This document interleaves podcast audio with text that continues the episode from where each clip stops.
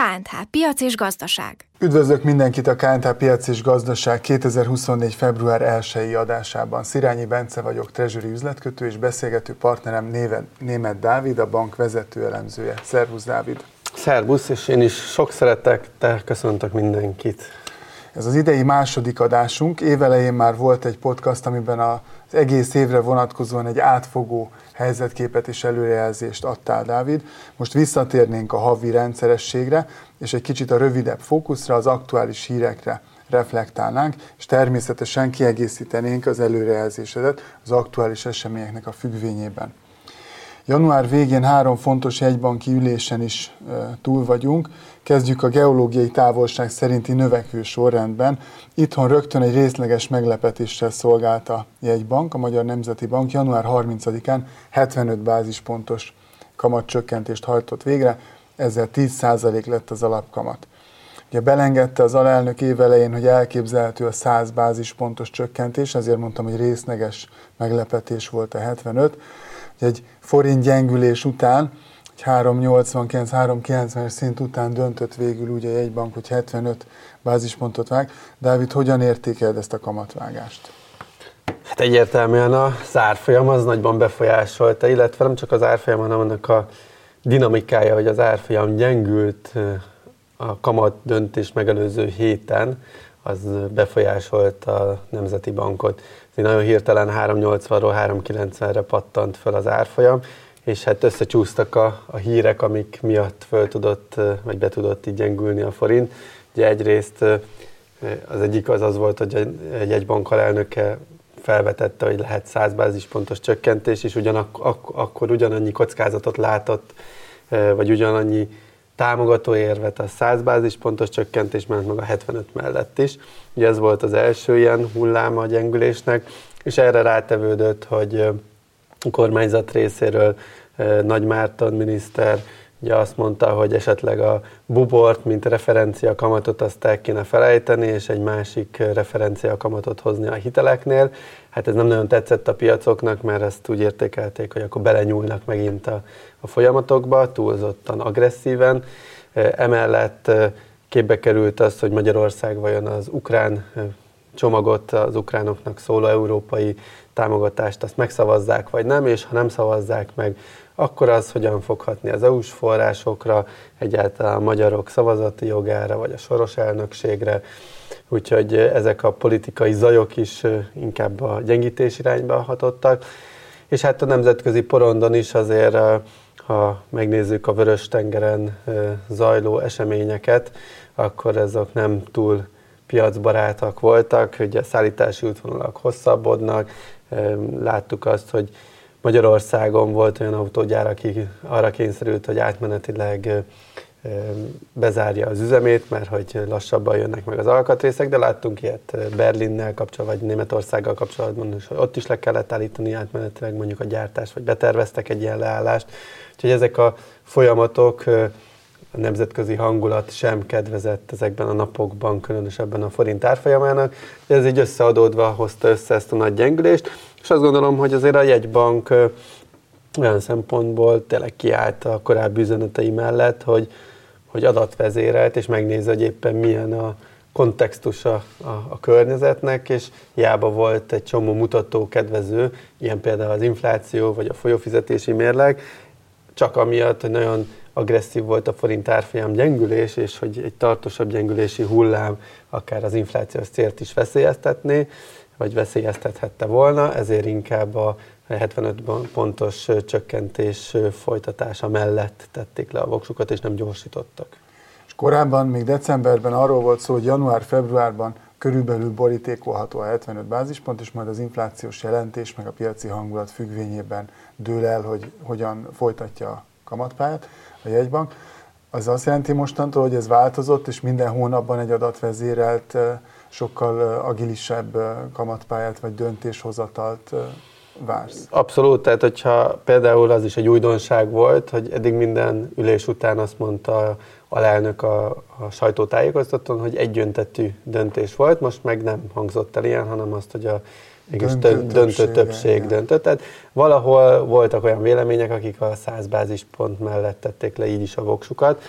Úgyhogy én azt gondolom, hogy igen, a következő ülésen, tehát februárban is, akár az utolsó napokig nyitott lehet a, a, a, az állásfoglalás, hogy ez most éppen egy 100 bázispontos vagy egy 75 pontos csökkentés lesz. Csökkentés az azt gondolom, hogy borítékolható, hiszen az inflációs pálya abszolút indokolja, a külkereskedelmi mérlegünk indokolja. Tehát csomó olyan dolgot felsorolhatunk, ami miatt lehet folytatni a kamat csökkentést. Itt inkább a tempó a kérdés, hogy milyen ütemezéssel haladhatnak tovább.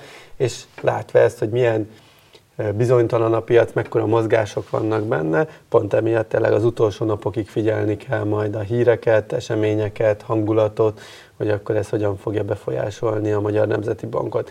Én továbbra is látok abszolút esélyt rá, hogy a következő lépés az 100 bázispont lesz, és nem 75, hiszen hogyha olyan lesz a januári inflációs adat, hogy érdemben csökken tovább, például Németországban egy meglepetés alacsony inflációs adat jött ki a napokban, abszolút van rá esély, hogy Magyarországon is ismét egy pozitív meglepetésen az inflációs pályával kapcsolatban is alacsonyabb lesz, mint amit most akár várunk. Tehát egy ilyen környezetben, egy, akár egy nemzetközi szintén is egy jó hangulattal, megint egy erős árfolyammal, simán ott lehet a Magyar Nemzeti Bank, hogy akkor meghúzza és 100 bázisponttal csökkenti majd a kamatot. De akkor a kimenetelek közül a 75 bázispont és a 100 bázispont közül fog valószínűleg választani. Én ezt gondolom, hogy ez, marad, ez a kettő marad a terítéken, bár most voltak olyan piaci vélekedések, várakozások, hogy akár 125 bázisponttal is csökkenthetne a Magyar Nemzeti Bank, pont amiatt, hogy nagyon gyorsan jön le az infláció, és hogy nagyon nagy lett a reálkamat többlet de én, én azt gondolom, hogy inkább ezen a 75-100 bázispontos vonalon fog haladni tovább. Értem. Amikor azt mondod, hogy erős árfolyam, tegyük fel, hogy a nemzetközi hangulat nem rossz, és nincsenek nagyon rossz hírek. Azért halkan jegyzem meg, hogy az árfolyam és a nemzetközi hangulat között azért egy kicsit egyenlőséget mégiscsak lehet tenni, mert nagyon rossz hangulatban ritkán tud nagyon erős lenni a forint. Akkor milyen erős árfolyamot értesz az alatt, hogy esetleg a 100 bázispontos csökkentés az, az megvalósulhat fel. Alapvetően az egyik fontos elem, hogy stabil legyen, tehát ne legyen ilyen nagyon hirtelen gyengülés vagy kilengés az árfolyamban, és abszolút, hogyha mondjuk ez ilyen 378, 385 közötti sávban van, mm. azt szerintem egy olyan terület, ahol, ahol a 100 pontos megvalósul. Itt is lehet, hogyha ez nem egy ilyen egy hét alatt bekövetkező nagyon gyors gyengülés lett volna, hanem egy egy fokozatosabb és kiszámítható pálya, akkor, akkor megmerik lépni a százat. Mondom, itt a dinamika is egy olyan helyzet volt, hogy nagyon gyorsan volt a mozgás, és ennek, e, ezt nem akarták még esetleg tovább fűteni, ezt az eladási hullámot a forint piacán. És egy újabb forint pozitív hírrel szeretném folytatni. Ugye mai napon egy aktuális hír, hogy jóváhagyta az Európai Unió az Ukrajnának adandó 50 milliárd eurós támogatást. Adódik a kérdés, ugye korábban blokkoltuk, vagy legalábbis vitattuk ennek a támogatásnak a, a szükségességét, hogy mekkora forint pozitív erő van ebbe, illetve közelebb kerültünk-e ennek kapcsán az EU-s pénzekhez? Semmi köze az EU-s pénzeknek az ukrán támogatási csomagnak a megszavazása vagy meg nem szavazása. Nyilván politikailag elég nagy nyomás volt a magyar kormányon, hogy ők is megszavazzák, mert a másik 26 tagállam egyértelműen kiállt mellette, és a magyar kormány volt az, akibe szeretett volna tenni egy olyan részt, hogy minden évben felülvizsgálják ezt, és minden évben gyakorlatilag Magyarországnak egy ilyen vétó jogszerűsége lett volna. Másik oldalról ezt az EU meg nem akarta, hogy ezt minden évben eljátszuk, ezt az alkutozási történetet, hanem ennek legyen egy normális menetrendje. Úgyhogy végül is a végső változat az az lesz, hogy ez egy négy éves program, úgyhogy nem kell majd minden évben a nulláról ezt újra tárgyalni. Valamennyire felülvizsgálják, de elsősorban két év után van egy komolyabb felülvizsgálat, és a köztes években is van valami felülvizsgálat, de alapvetően ez a program ez most haladni fog, és adjuk Ukrajnának a támogatást. Úgyhogy így hivatalosan semmilyen szinten nem volt összekötve, akármilyen kommunikáció is hangzott el ezzel kapcsolatban, hivatalosan nincs összekötve a ukránoknak adott támogatás és bármilyen EU-s forrás juttatása egy országnak. Az, hogy nem hivatalosan egyébként politikailag milyen nyomást helyeztek volna arra, hogy esetleg késleltessék kifizetéseket EU-s forrásoknak, vagy esetleg később egy olyan, keressenek egy olyan indokot, vagy olyan problémát, ami Magyarországon jelen van, és újra el lehet indítani egy eljárás Magyarországgal szemben, és emiatt befagyasztani forrásokat. Nyilván ezek már nagyon politikai vonalra átcsúszó tételek, nem tudjuk.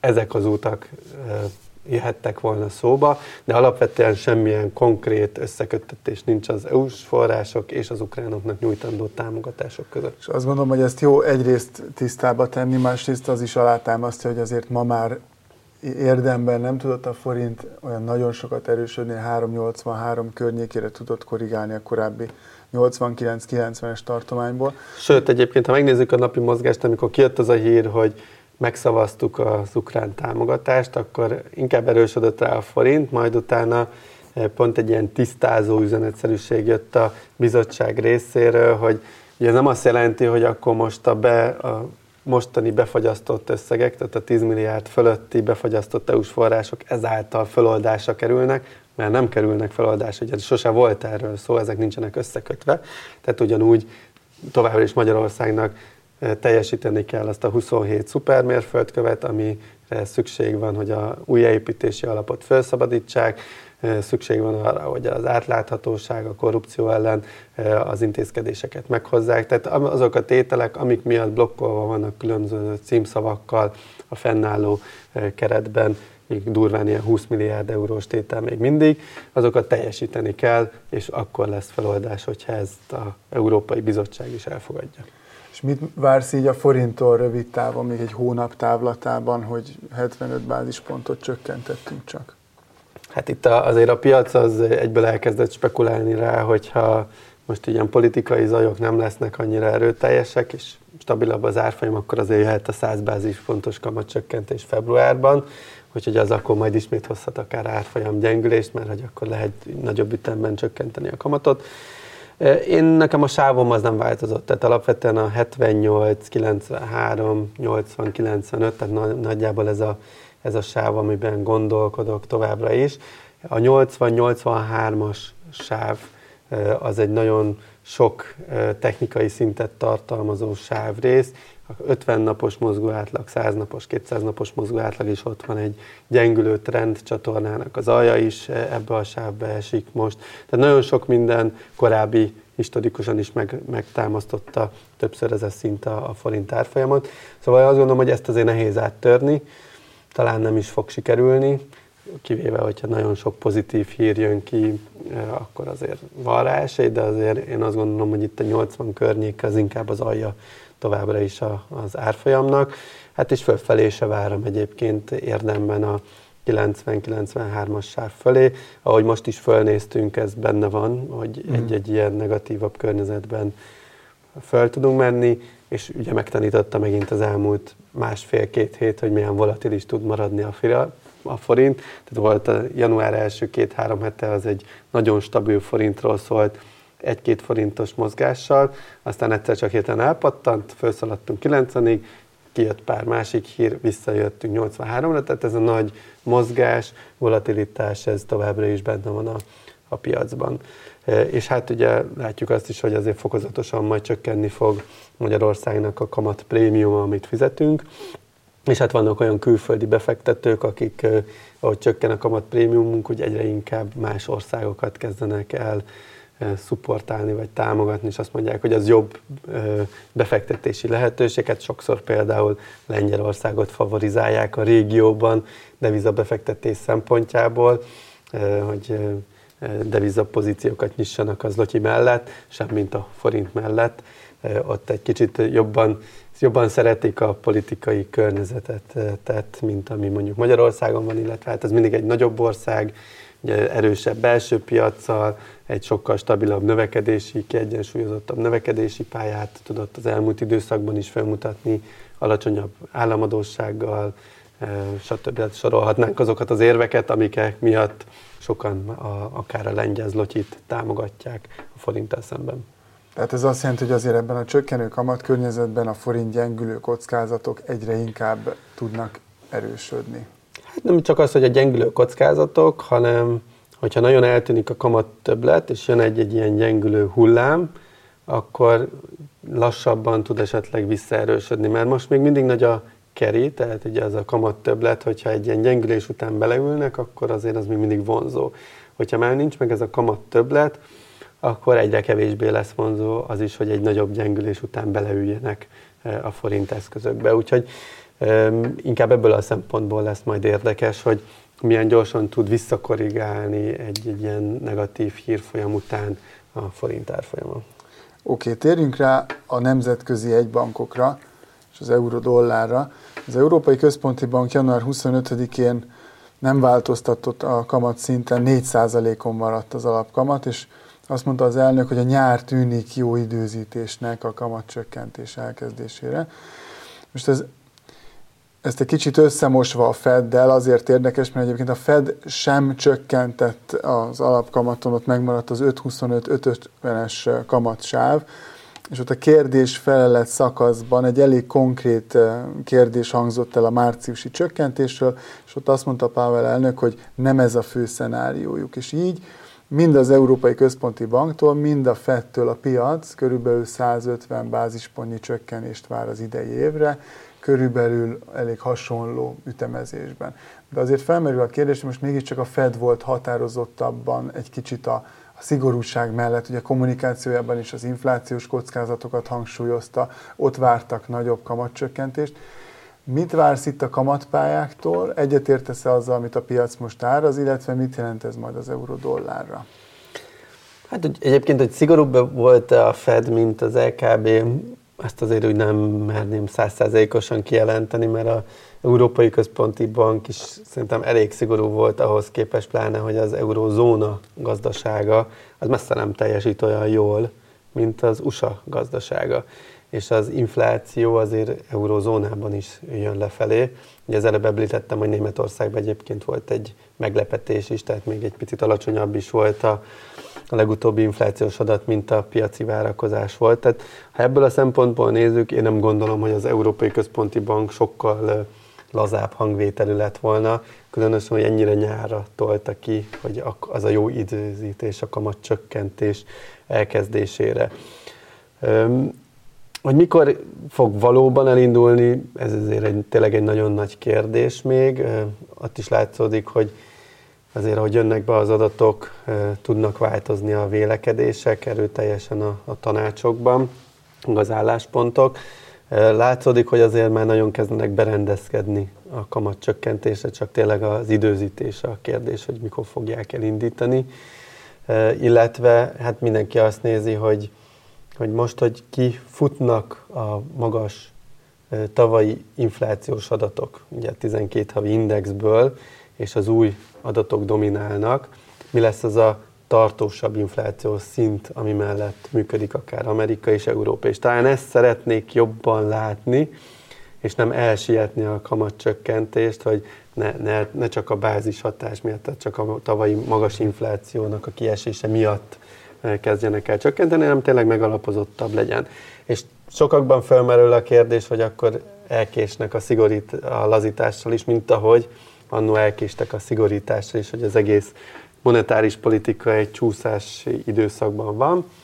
Elképzelhető, ugye ezt majd utólag tudjuk csak elbírálni. Az biztos, hogy azért Amerikából elég erős adatok jönnek ki, ezt Powell is hangsúlyozta, hogy az amerikai gazdaság köszöni szépen egyébként jól van. Van növekedés, tehát abszolút most még a puhalandulás felé haladnak, de hogy nem jelent kijelenteni, hogy meg is nyerték ezt a csatát, de, de tényleg félnek attól, hogy túl korán se akarnak elkezdeni lazítani. Úgyhogy én, én azért nem várom a márciusi csökkentést a fettől, Szerintem ott még inkább kivár, de a májusi kamatcsökkentés elindítás az abszolút reális már az amerikai gazdaság esetében, ráadásul ott ugye elég magas 5% fölötti kamatról indulunk lefelé. És azt is el tudom képzelni, hogy azért az eurózónában is meggondolják magukat, és nem csak júniusban lesz az első csökkentés, hanem áprilisban. De hát mondom, e- ezt még nézni kell az adatokat. Azt is el tudom kérdezni, hogy még kicsit várnak, és egy 50-nel indítanak el inkább júniusban, amikor már biztosabbak a, a mutatók. Úgyhogy ezeket szerintem most még érdemes monitorozni folyamatosan a hónapok, a következő hónapok során. Talán ez a 125 vagy 150 bázispontos várakozás kamatcsökkentésben én egy picit optimistának tartom. Én sokkal inkább egy ilyen 100 vagy 125 bázispontos csökkentéssel gondolkodom az idei évben, és nem ebben a 150-ben. Tehát egy picit, én egy, egy picit optimistának gondolom a piacot ebből a szempontból. Oké, okay. most az euró-dollár 1,08-ra erősödött, és azért ebben azt gondolom, hogy volt szerepe a Fed Abszolút. közleménynek.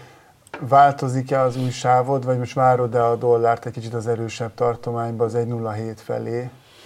Nem változott a sávom, mert eddig is a 1.07-et jelöztünk meg, mint, mint ilyen alját, most ehhez kezdünk közelíteni, azért látszik, hogy 1.08 alatt azért már ritkább a levegő, bebenéz alá, de azért úgy vissza is tologatják.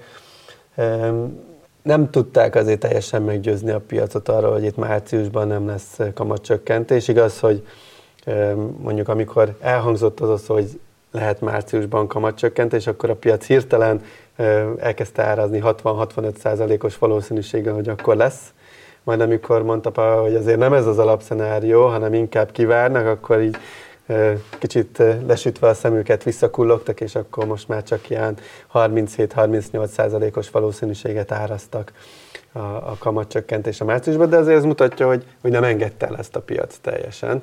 És amíg benne marad a gondolatokban, hogy lehet itt márciusi kamatcsökkentés is, elég nagy valószínűséggel, addig nem érzem azt, hogy itt a dollárnak 1,07 alá vagy 1,07 közelébe kéne beerősödni, addig inkább szerintem a 1,08 közeli szintek dominálhatnak, és itt inkább egy aljat építhet ki a, a, a keresztárfolyam. Rendben, Dávid, én nagyon szépen köszönöm, minden olyan témát érintettünk, amit én szerettem volna megkérdezni, akkor ezek között a keretek között találkozunk egy hónap múlva. Köszönjük a figyelmet! Köszönjük szépen, és mindenkinek kellemes napot!